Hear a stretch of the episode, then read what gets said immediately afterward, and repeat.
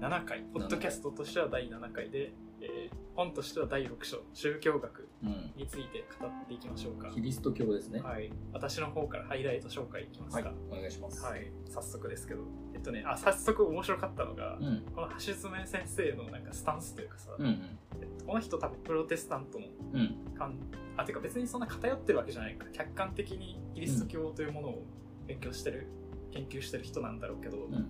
165ページ目の67%あたりのとこに深井さんの質問でちなみにカトリック教徒の方は中世キリスト教をどう捉えてるんでしょうか、うんであの橋爪さんがちょっとはそれまでのことを反省してますよでもプロテスタントの私から見るとまだ反省が足りないな、かっこ笑ってあそうやっぱプロテスタントなんだねそう橋爪先生自身はそうだね。これ面白くない確かに。反省が足りないなっていうまあカトリックって結構いろいろねもうなんか好き放題やってたんでしょうね、多分習ったよね。うん。これもでもあんまそう古典ラジオで宗教改革編っていう編があってうん。この辺でだからあんまり詳しくはないとはいえ自分もねちょっと知ってるけど、まあ、確かにカトリックもなんかねいろいろ腐敗してたというかねうん。組織的に、ただちょっと先に聞いてよどう思います？というか、カトリックについてなんか思うことあります？あ、でもあんまり覚えてないけど、うん。その、高校だったかな。うん。で、カトリック、中学かな。うん。中学でカトリックと、カトリックからプロテスタントが分かれたっうんうん。ていうところを学んだ時に、その当時の先生から、あなただったらどっち取ります？って聞かれて、ええー、プロテスタントとカトリックのどっち？って、大半がプロテスタントだったの。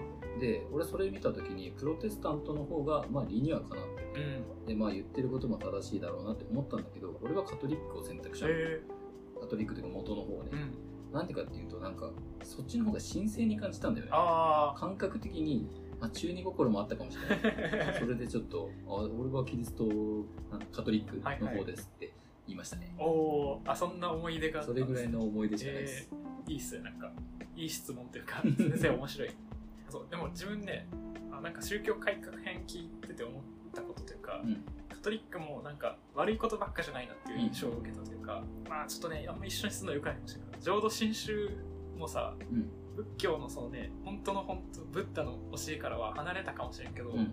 そのなんか衆生の心を救うっていうなんか大衆のねに広くを救うというかさうん。っていう観点ではめちゃくちゃ貢献してるわけで、カトリックもまあよっぽど変な方向には導いてないというかね、ある程度いい感じに民をうん幸せにできてたんだろうなと思って、ただそれはねそのなんかキリストその、ね、聖書の大元からは外れてったかもしれんけうん。ど、なんかまあうまいことカスタマイズされていってるんじゃないかっていうイメージがあって、まあなんだ悪いことばっかじゃないんじゃないのっていう気持ちを持ちました、うんカトリックに対して。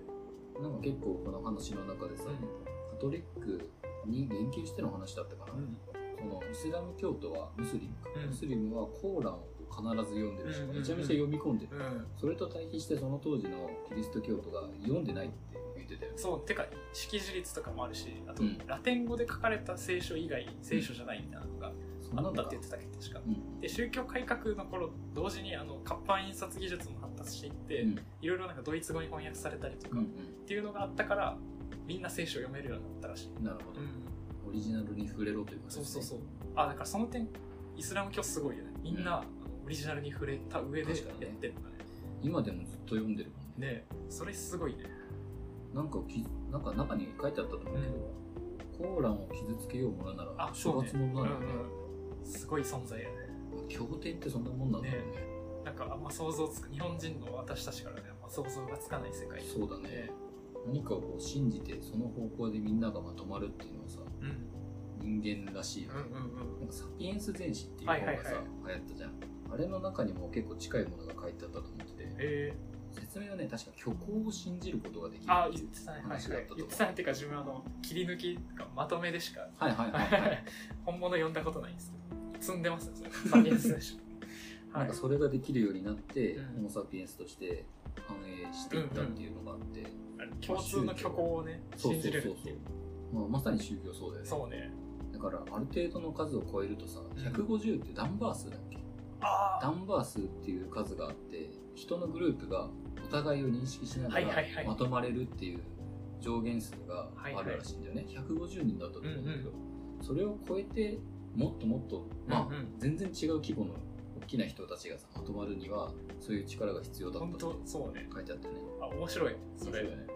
宗教みたいな感じのその何かを信じる。うん。いろんな人たちが何かを信じるっていうのが、うん。そもそも特別な能力なんだよね。ねあ面白いな。100あそっか。そういう数字なんか確かにふわっと聞いたことあるな。うん。これもまたなんかさちょっとあの物理学の章かなんかで言ったさ、うん。なんかリーダーなしでうまく回るのがさ、はいはい。56人ぐらいみたいな話にもちょっと似てるよね、うん。なんか人間のもう能力の限界のさ、数字って多分あるんやろね。確かにね。これを超えるとこうやって確かに宗教みたいなちょっと特殊なテクニックが必要になるというか、会社とか組織もそうだろうそうね。企業理念とかがやっぱねね。ないと。大人数になっていくとそういうのがもっと大事になっていくんだろうね。まとまらんくなっていくんやろね普通に。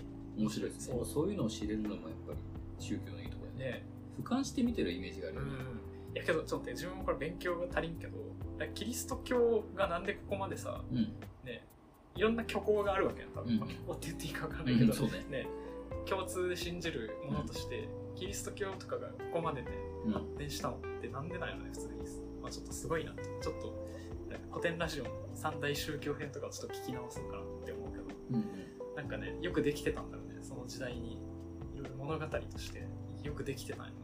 みんなのなんかうん。触れられてなかったっけ？話の中でさ。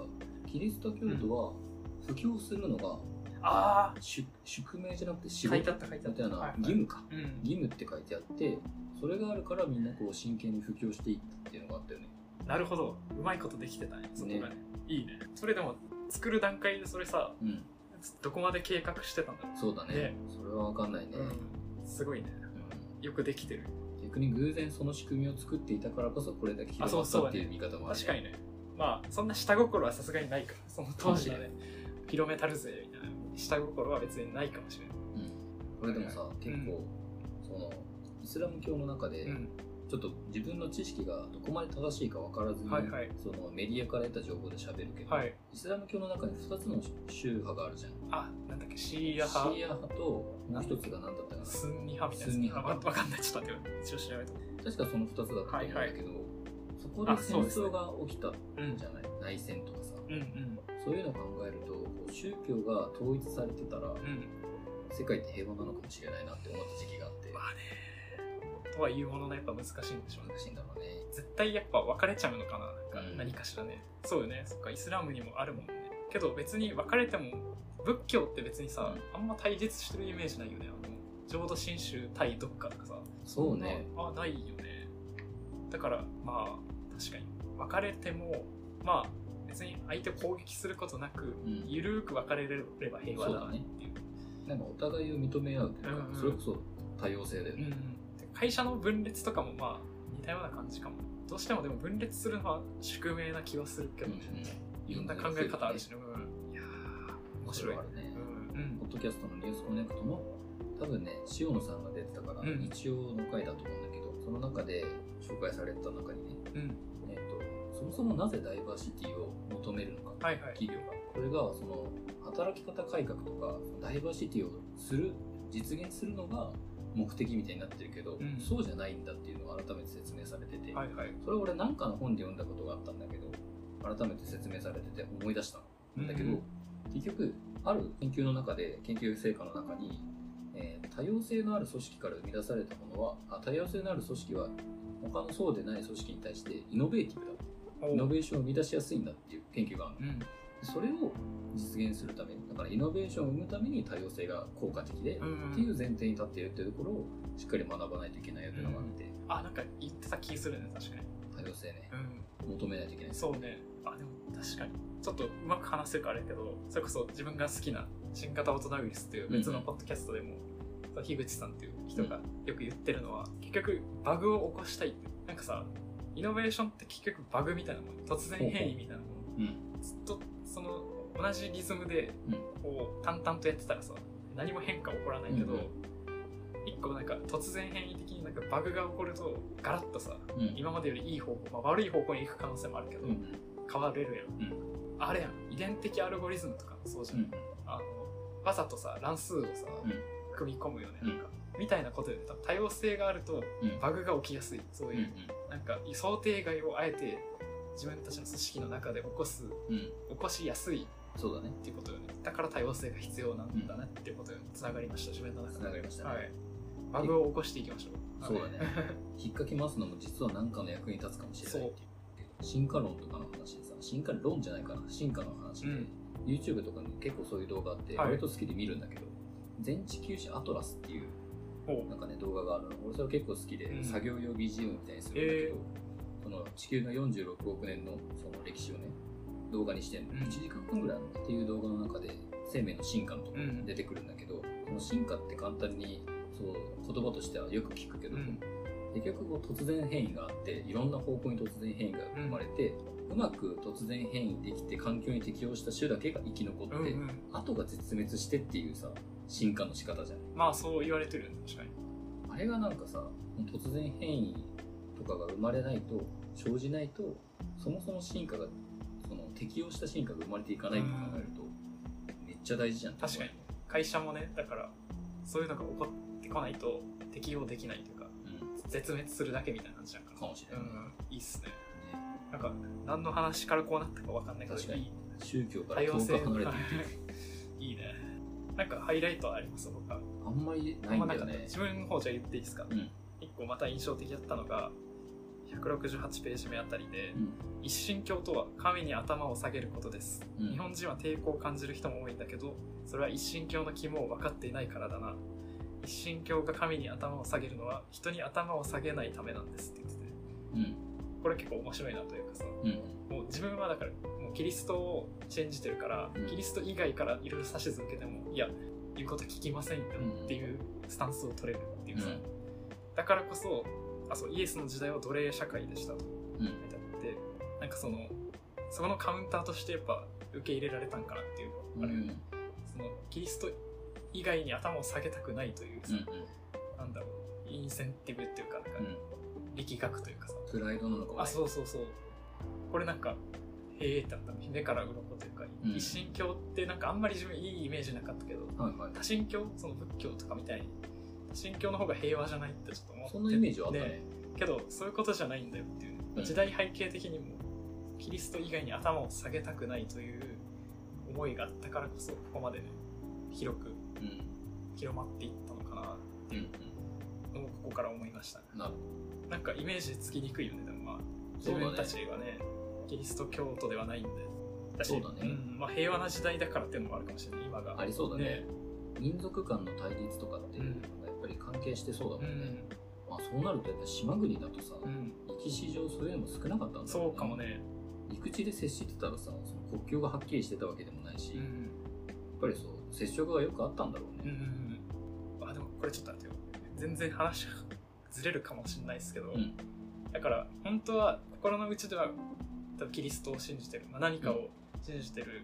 でただまあ表面上誰かにパフォーマンスでも頭下げないといけないって時に、まあ本当は別に頭下げるつもりないけどねって言いながら、こうパフォーマンスとして頭を下げるみたいなさ。うん。っていう心持ちの方が楽に生きれそうだよね、なるほどね。でこれなんかわかんないな。例え下手くそかもしれないけど筋トレめっちゃやって、はいはい。めちゃくちゃ強い人は、うん。あのその気になればお前を殴り込むよねみたいなスタンスで はいはい。あの頭下げるみたいな。なんかよく言わない言う言うね、うん、あれにも近いのかなって近いう、ねなんか気楽になりそうだちょっとそっちの方が、うん。最悪生命として勝てるんだったらそう生物として勝てるんだっていうのがねあれも言ってたよ。あの日ちゃんのひろゆきあ本当？いやなんかそれに近いかもと思った。本当は別にこっちを信じてるけど、パフォーマンスだからみたいなで気楽にやる。これがねなんかもう選択肢選択の余地なくうん。頭下げざるを得ないってさ結構しんどいしんどいだろうかもしれないけど、っていうのを思いました。は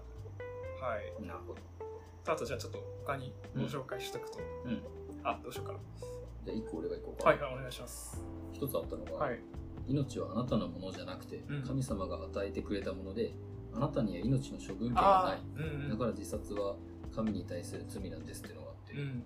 その命の可処分権は持ってませんって言われて、うん。なるほどって。ねこれもなるほど確かに。自分も思いましたなるほどって。なんかシンプルにこの考え自体聞いたことがなくて。あなるほどねあね。浅いけどいやでもこれだからようできてるよねその辺も。うん。なんていうんだろう。合理的じゃない普通に考えて。そうだね。で自殺をなんか合理的になんか合理的にっていうか民衆に自殺をさせないための仕組みとして非常によくできてる、うんなん。かシンプルになるほどって思うねこれは。そうね。ね。広まる布教して広まっていくっていうのと逆行する状態になっちゃうもんね、うんうんうん。人が減っていくとね、いやこれはなんかなるほどってなったね。うん、いいですね。他どっかあります？他ですね。ああのねこの感覚、まあ、180ページ目あたりでうん。えっとあそうやね、えっと、深井さんが今回のお話で自我と理性と自我を切り離すことがキリスト教の肝なんだと感じました。うん。で橋爪先生その感覚なしに大学に行ってもダメだよ。私が勉強するんじゃない。私の理性が勉強するんだからって言ってて。これなんかさこの感覚ね理性というものも神から与えられた、うん。なんかなんだろうね。ありがたい存在とか、うん。ありがたい機能であって。だからでなんかこの感覚も後書きとかでも確か書いてたかな。なんかその理性に勉強させるんだっていう感覚、うん。だから自分の持ち物じゃないっていう感覚。というか、うん。それをうまく使えればもう何だって理解できるし、うん。真理に到達できるんだっていう感覚がなんかキリスト教にはあるっていうのはなんか面白いなと思って、確かに。ねありがたい。哲学とさうん。セットで広まった感があるようねん。この感覚もなんかええって思った。うん。あちょっと待って仏教とも結構対比されてたっけな確か。あえっといいっすか。うん。そう後書きの方で深井さんが仏教ではある人が突き詰めて悟ったとしてもうん。それを他の人や他の場面にそのまま移し再現することは難しいですよね。うん。一方で西洋の思想は再現性のある突き詰め方ができる。うん。でそれは理性っていうものが神からの賜物であって万人に共通する普遍的なものという概念があるからだと納得しました。これなんかね面白い。だから理性は神がねみんなに与えたものだから、うん。もうそれを使えばみんなうん平等にそういうことだね。あねすごい真理に到達できるんだみたいな。うんそれは結構確かに仏教との違いかもしれない。仏教って割と一人に閉じてる感じかもしれないな。うん。うんなるほね面白い。であと深井さんこれもちょっと仏教の話だけど、うん。仏教で修行をするのは無意識領域の理解を塗り替えるためだと思います。うん。パソコンで例えてみましょう。西洋哲学はアプリをインストールして優れた機能を積み重ねていけば真理に到達するという考え方でうん。東洋哲学はそれだけでは真理に到達できないと考え OS のレジストリから書き換えようとする感じですっていう。ど例えこれ面白いよね。なんかなんかまだでも勉強が浅いからその感覚ね、なんかへえってしかちょっと思わないけど、ニュアンスとしてちょっと面白いというか、うんうん。ね。そこに違いがあるとうん。なるほどね。OS を書き換えるっていうのはどういうことなんだろうね。あこれもだからね。自分世界って結局自分の認識だからうん。自分の脳内の感覚が結局世界を作ってるからうん。そこを自分で書き換えれば、うん。もういかようにもなるみたいな感じなのかな。捉え方を変えることで世界そのもののあり方を自分で変えていく、なる西洋は自分で自分を書き換えるっていう感覚ではなくて、ほどみんなに共通する普遍的な知識とかをうんうん。しっかり積み重ねていく感じっていう感じなのかな。うん自分自身のパワーアップとかレベルアップっていうことじゃないんだろううん東洋哲学うんの方が自分自身を変えていくってことなのか西洋はだから自分じゃないんだけど、うん。神からもらった理性をうまく使っていく。そうだね。こうなんか面白いね。面白い多分理解できてないね。まあね。確かに。表面的だかもしれないけど面白いなと思いました。確かに。あで最後いいいい締めというかさ。はいはい。深井さんのどちらも知っていて時と場合によってどちらのスタンスも取れるようにすることがうん。リベラルアーツ的な態度ではないでしょうかってやあつで、ー美しいですね。美しい。締め やっぱかっこいいな。そう。いう締め方うまいな。でどっちも知っておきたい。うん。時と場合によって使い分けるというか。そうだね。うんそん。なになんか日本人でさうん。宗教にあんまりこう深く入ってないし、うん。いろんなのこう俯瞰して見れる状況だからこそ知りたいよね。そうね。確かにありがたいよね。別にどっちかを強制されてないからうん。ありがたい。いい環境ですね。そう恵まれてますね。ちょっとこのありがたさをちょっとね享受していきたいというか。確かはい。にいい感じでした、いい感じですかね。宗宗教学。学の回こんな感じですけどまあこれも結構ね脇道にされまくりですけどこんな感じでいいですかね。はい。はい。楽しかったですねはい。ありがとうございます。次が教育学。教育学。ですね。ここなんか一番アリさんがね印象に残ったって言ってたですね、はい。ここが一番面白くてめちゃめちゃ印象に残ってます。いいっすね。ちょ自分逆にこっちはね教育学そんな自信ないんで本ちょっ当とあのよろしくお願いします。喋りまくります。はい、はい。はい、では。じゃあ締めましょう。はい。ありがとうございました。ありがとうございました